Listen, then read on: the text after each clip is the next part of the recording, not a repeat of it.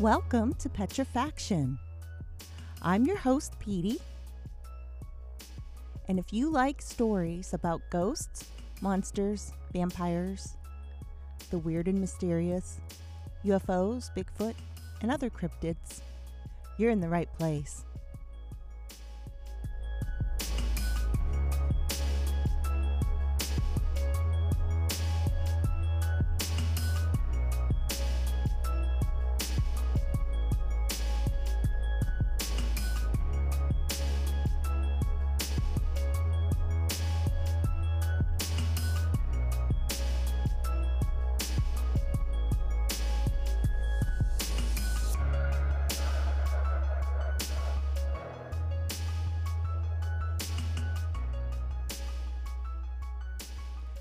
Sit back, relax, and enjoy the show. And remember, friends, be prepared to be petrified.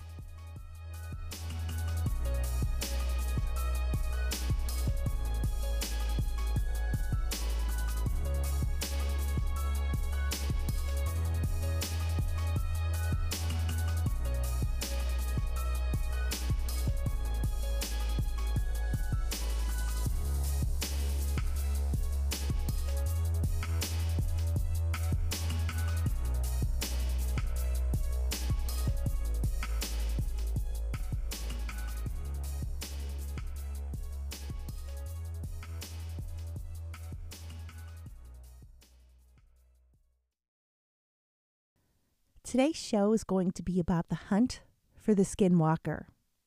This was a book written by Colm Kelleher, PhD, and George Knapp. And we're going to get into this story a little bit. I know in previous episodes this season, we've touched on Skinwalker Ranch a little bit. Um, but with this, we're going to get into some detail. In the other shows, it just wasn't enough. You know, it wasn't enough to bite your teeth into, more or less. So today's show, maybe even a second part to this, we'll have to see how long this goes, will be about the Skinwalker Ranch. And it's going to be a lot more detailed and give a lot more information. So let's go ahead and get into the story.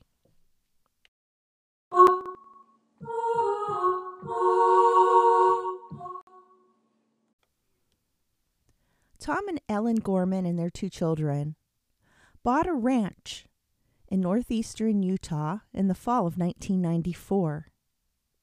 This was the Badlands of Utah. Now, Tom was an expert in cattle ranching, and this had been his dream for a very long time. And he finally had saved up enough money and he got the ranch at a pretty decent price. So they purchased it. They lived in New Mexico, so they weren't familiar with anything in Utah or stories or anything. So they went ahead and they purchased this ranch and they moved from New Mexico to Utah. On the very first day at the ranch, they encountered what they thought was a very large wolf. Tom had excellent eyesight. He was actually a sniper. And from a very large distance, he could see a creature that was approaching the family as they were moving into the house. On the very first day when they were moving in, they had cattle that they had put in a pen, and they were moving furniture and everything into the new home. And from a distance, Tom could see a creature. And it looked like it was coming towards them. So at first he couldn't tell what it was, but as it got closer, Tom, who had eyes of a sniper, could see that it looked like a wolf and it approached them, but it was very large. It was a very large wolf, way bigger than a wolf should be. But it seemed tame, and they had just thought, well, all right, maybe the neighbors were raising wolves as pets for some reason, and one got loose. And it seemed okay. It approached them, it allowed them to touch it. They actually pet the wolf. And it just seemed that the wolf gained their confidence enough to rush over to the pen where the livestock was being kept, and it grabbed a hold of a calf through the fence and it wouldn't let it go. And this poor little calf was bawling, trying to get loose, and the wolf wouldn't let go. Tom first hit it with a bat and nothing happened. So he had his son grab a rifle and he shot it multiple times. The bullet seemed unaffected. Eventually, he got a right a bigger gun. Um, this would have been a gun that would take down a deer or maybe even an elk. And he blasted it with this gun, and actually, they saw a chunk of fur come off, and the wolf finally let go of this little calf, and it wandered off. And Tom is pissed at this point. So he and his son go and track this beast, and they get down through the property and they come to a creek area and they can follow the tracks and the tra- tracks are really deep because this thing is huge. Later on, they described this wolf as being a dire wolf, but dire wolves have been extinct for 10,000 years. So, anyway, Tom and his son are tracking this wolf. They get to this creek and they see clearly the tracks. They cross the creek and they're following the tracks. And then all of a sudden, the tracks vanished into thin air. They just stopped. The tracks just stopped. They were very clear, muddy tracks. They followed these tracks, and then 30 feet, 50 feet, 50 yards, they could find no evidence of any more tracks. It was as if this dire wolf thing just vanished. The family saw this dire wolf many times within the next 18 months.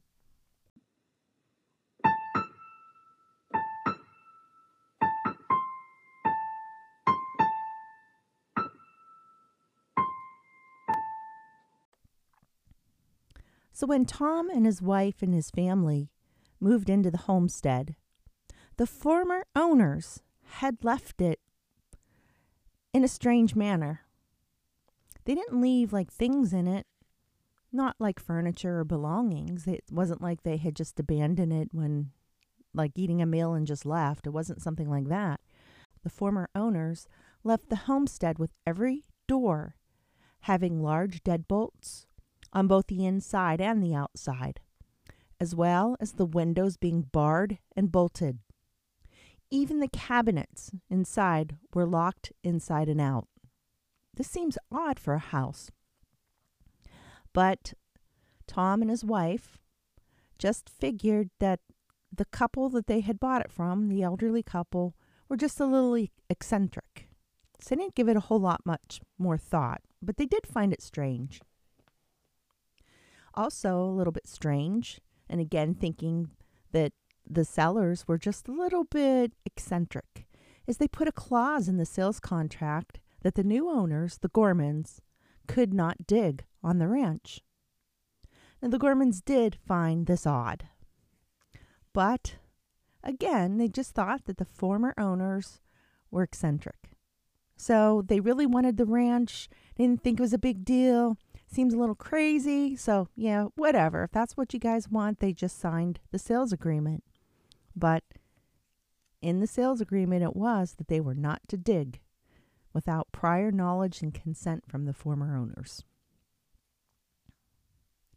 As soon as they move in, besides seeing the dire wolf, they start to experience some strangeness or weirdness in the house. Tom's wife, Ellen, was the first to experience the weirdness in the house.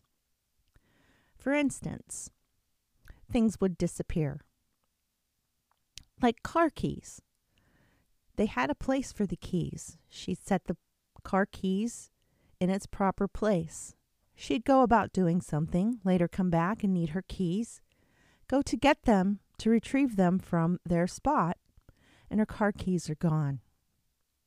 It might be days sometimes before they'd reappear again, and oddly, they'd tend to reappear again right where she left them, although she was absolutely sure they were gone. No amount of looking for things would turn them up again. Or they'd come up in weird places when she did look, sometimes in the freezer. And there were other things that would happen.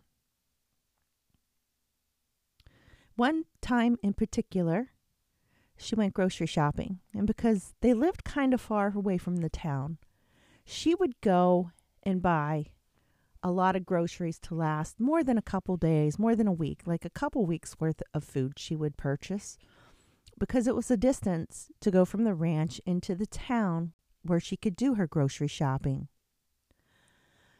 She unloads the car and they bring everything into the kitchen. And it's a big job because there's so much stuff that she bought and she puts things away. And she knows she does this. She puts everything away. She walks out of the kitchen, goes, I believe she was going to the restroom.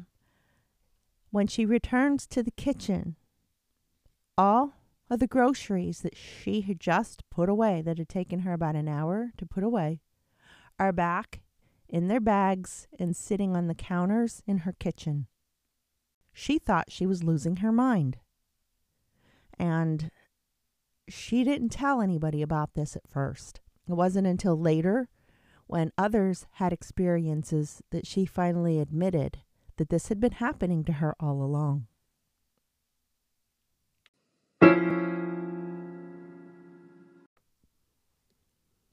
Now, the strangeness did end up happening to Tom. He was out in the ranch repairing a broken fence using a post digger that was about 70 pounds. While he's repairing the fence, he needed a pair of pliers. So he left the area he was working on and came right back. He was only gone a few minutes. When he returned, his post digger was missing. He thought that maybe the family was playing a joke on him, so he went into the house and he said, Who has my post digger? Well, Ellen and the two kids were in the kitchen. Ellen was preparing a meal. The kids were working on their homework assignments. They just kind of looked at him like, what are you talking about? We we're here. We weren't outside. It wasn't us. And Tom gets mad. He thinks that they're playing a prank on him and he doesn't have time for pranks. He's got a ranch to deal with. You know, he has things to do. He has to get this done. Well, he doesn't find the post digger right away. A little bit later on, also repairing another part of the fence, He's using a pair of pliers on a fence post. And he literally just turns around. He's using the pliers. He sets it on top the fence post, turns around to pick something else up, and when he turns back, his pliers are gone. Again, he has no explanation for this because he literally just turned around. It was maybe one or two seconds and it's gone. So he looks around. Did it fall off the post? Uh, he can't find it and he gets pissed because he doesn't have time for these games. He's got stuff to do. And again, he goes into the house and he wants to know who's playing pranks on him and it the kids aren't even home. And Ellen is saying, "No, I've been in the house. I haven't been out there." And he doesn't know what to think. So that point Ellen actually admits her experiences and she tells him about her keys disappearing and about the groceries, bringing groceries in, putting them away, walking out of the room, and then only moments later returning to find all those groceries put back in the bags and on the counter again, and how she felt like she was losing her mind. It was at that point that they both realized that something wasn't quite right at the ranch.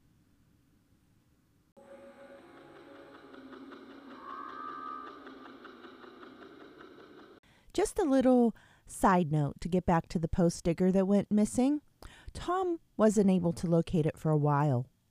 When he finally did, he found it in a really odd place. He found it in a tree 20 feet up. Now, if you recall, the post digger weighed 70 pounds. Who on earth would take a 70 pound post digger and haul it 20 feet up into a tree. So that was also terribly weird.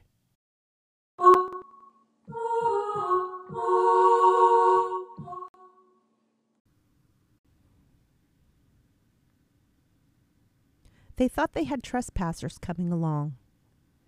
One night, while they were sitting outside, just enjoying the night breeze, they thought they saw an RV out in the field, and they thought they had trespassers. They thought somebody came in with their RV and was illegally staying on their property and camping. And they sat there and they watched, and I guess this had happened before. So they're just sitting and they're watching this, and it seems like the RV's moving. And then they kind of realize that this thing seemed to be jumping the fences. And, you know, RVs don't do that. So it was very, very weird. And they're wondering what the heck that thing is. It's not an RV after all. As it got closer and kept moving, they realized it was about the size of a, of a refrigerator. And it had a white light in the front and a red light in the back. It made no sound whatsoever. And it did climb over the fences, and at one point, it climbed over trees that were 50 feet tall and it floated off. They would see this flying refrigerator thing on multiple occasions.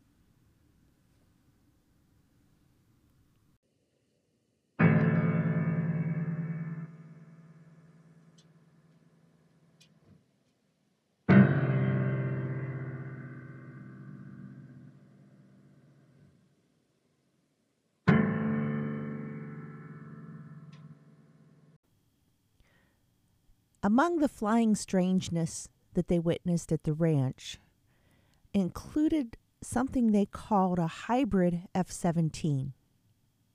It looked like an F 17 fighter jet, but Tom and Ellen said it was smaller. It flew over the ranch in the winter of 1994. It flew silently over the ranch. There was no wind, and it appeared to be floating in air 20 feet above the ground. It was jet black in color and it was triangular. And they said that it was using a disco light. So it was a light that had all kinds of crazy colors and flashing lights. And it used this disco light and it appeared to be searching the ground on the ranch. And they wondered is this military? Um, it did. It looked like an F 17, only smaller. So he wondered was this all some kind of military project going on in his ranch? Later, after this first sighting, Ellen had been at work and she was returning home to the ranch. And as she's driving, she actually sees a dark shadow come over her car. When she looks up, 30 feet above the car, she sees a black triangle. The triangle paced her car the entire way back to the house. She's watching this thing following her, and it's obviously following her. It keeps right above her car, and it freaks her out. She speeds up, it stays with her. She slows down, it stays with her. So it's absolutely pacing her. She's terrified. When she finally gets to the driveway of the house, she's extremely relieved to see this thing keep going. It kept flying. It went up over the house and then it flew off into the distance.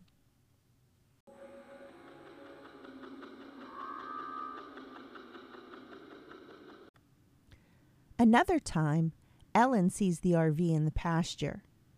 It happened to be when Tom was gone on a business trip. She was alone in the house. Uh, both the kids had gone to stay with friends. So it was just Ellen on the ranch. And she sees the RV again. Well, this time she actually saw a figure dressed in black inside the RV.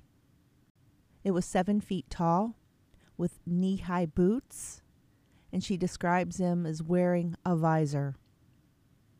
Needless to say, this freaked her out. She called Tom and had him come home. He ended up driving from the city five hours straight through the night to get home to Ellen because she was freaking out. When he got home in the morning, he and Ellen went outside the ranch and were looking around, and they found footprints that were left by this creature, and they were 18 inches long. At this point, they were scared. They were really scared. And they no longer went out after dark on the ranch.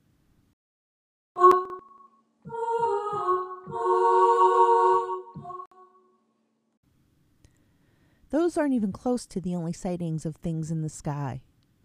They saw orange objects that were sun like. This orange object frequented the ranch. They saw this one all the time. Tom felt that it was some kind of a portal because at one point, while they were watching this orange object in the sky, inside it, he, he could see a blue sky. And he felt that this was a portal. He was absolutely sure he saw the orange orb, orange object, and it kind of like opened up. And it was nighttime on the ranch. So the sky is dark and you can see stars, have the orange object. And he swears that there was a blue sky on the other side of this orange object inside through it, looking through. He wondered what was it? Is that an alternate reality? Are there multiple dimensions? And again, he figured it was a portal to somewhere else. Another time, a black humanoid object crawled out of that window same thing. It was the orange orb.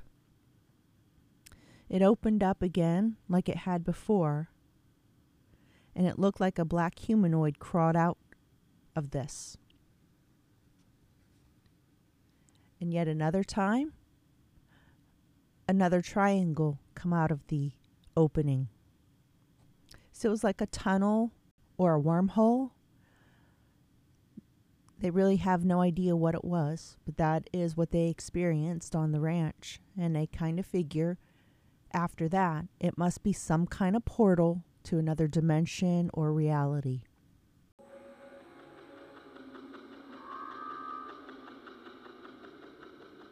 Now, this part of the story is disturbing. Going to get into some cattle mutilations and uh, things that happen to the animals on the ranch while the Gormans were there. The mutilations began really pretty quickly for the Gormans. They'd been on the ranch not more than a few months when they experienced their first missing cow. It was an Angus cow, and Tom could see the tracks in the snow. It was wintertime. And the cow had kind of wandered off away from the rest of the of the rest of the cows, the rest of the herd. And he saw the tracks and he went and he followed it to try to bring his cow back. Well, he tracked the cow for hundreds of yards. It was a very clear track the cow left because it had snowed. But the tracks disappeared completely in a 50 yard clearing it was as if something from the sky had come down and picked up this cow. There were tracks leading to the clearing, and then nothing. And it was snow covered, so you should be able to see tracks from the cow. And this cow was never seen again. Tom actually wondered if somehow that portal had opened again and this cow had accidentally walked through it. By April of 95, there were four more cows that vanished on the ranch. There was a heifer that had become stuck in the canal, and they were busy herding up calves. And Tom's son had seen this happen, wanted to get the calf that had wandered away back to the herd and it would be pretty quick. So he left he left the heifer in the canal, knowing he was going to come right back. He got the calf to the herd to its mother. He turned around and went back to the canal, and what he found disturbed him greatly. The cow had been mutilated in the few minutes that it took from the time he left the canal and saw her to the time he returned. Her entire rear end had been carved out. She'd been seen alive only minutes before. And should be pointed out that it happened in a heavy rainstorm. And then in July of 1995, another cow was found mutilated. Her reproductive organs and rear end were carved out. In early 1996, they found two more mutilated cows.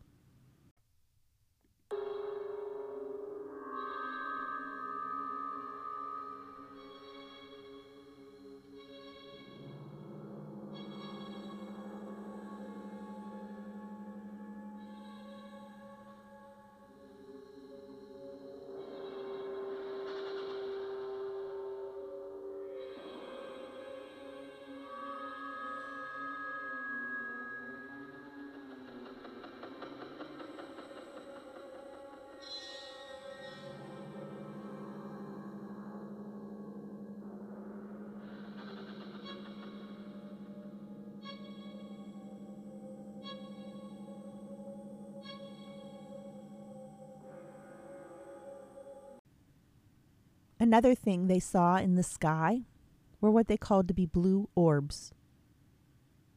The blue orbs had a hard exterior shell. It was almost like it was glass. Tom said it was similar to glass, and inside you could see a bubbling, boiling blue fluid.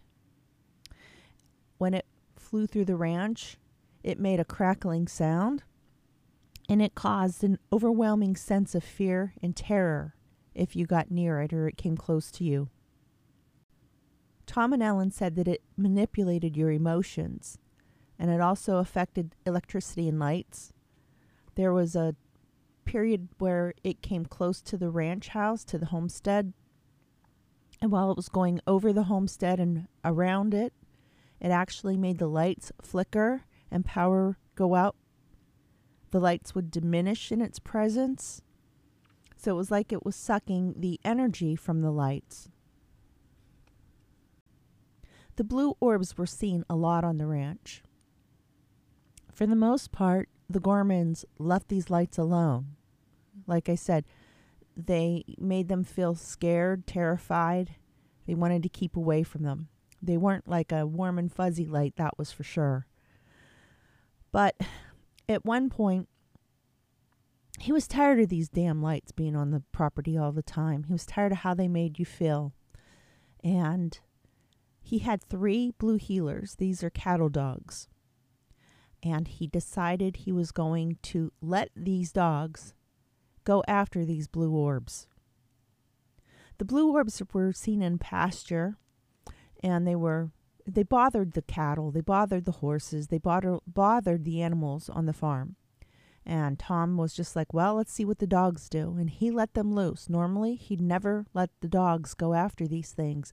But this night, he just decided to let the three heelers go. Tom could hear the dogs barking and going after it. And from a distance, he could see this blue light.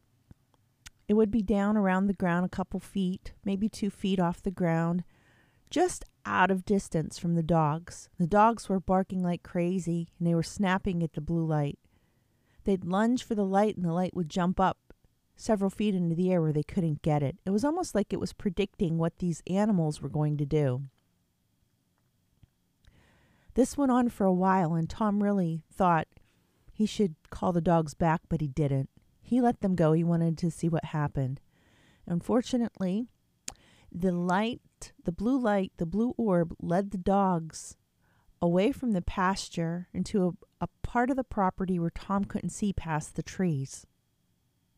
What he did experience, however, chilled him to the bone. It quit playing with the dogs. Tom could hear the dogs barking and going after this orb.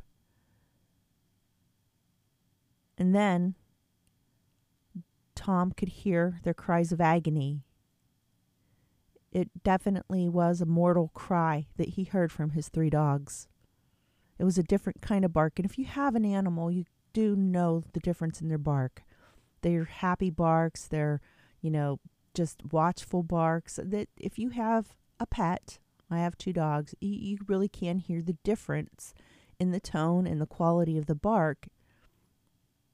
And Tom could tell that this wasn't good. He waited for the dogs to come back, but there was only silence. The dogs didn't return that night. The next day, he went to search for them. And in a meadow, he found three circles where the grass had been flattened. He could smell burnt flesh. And inside this area, in each of the three circles where the grass had been flattened, he found in the center greasy black mess. This was all that was left of his dogs. These were his favorite animals. And it was at this point that he decided he was going to sell the ranch. And this was July of 1996. The Gormans had been there 18 months.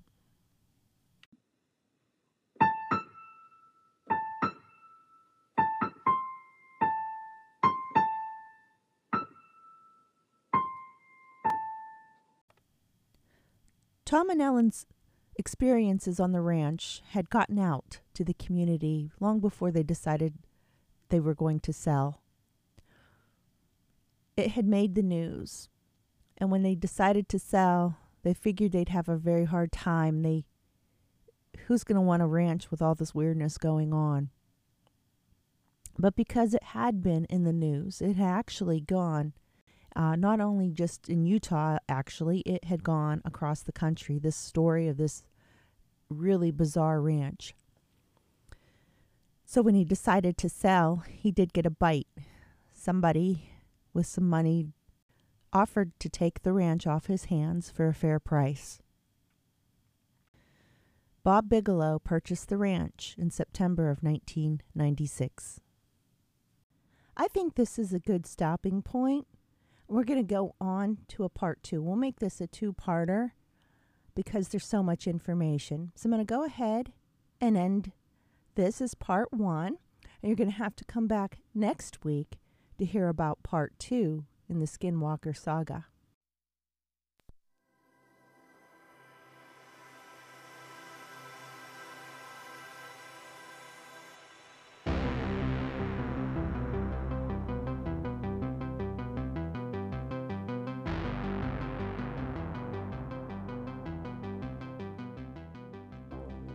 That's all for today's podcast. I thank you for tuning in and I hope you liked the show. If you did, please tell a friend, give us a rating, and hit subscribe. If you have a story you would like to share on Petrifaction, you can contact me at Petey at Petrifaction at protonmail.com. And remember to check out today's show notes for more information on today's stories.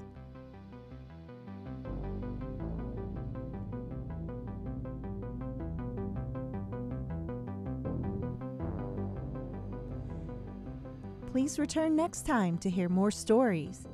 And friends, be prepared to be petrified.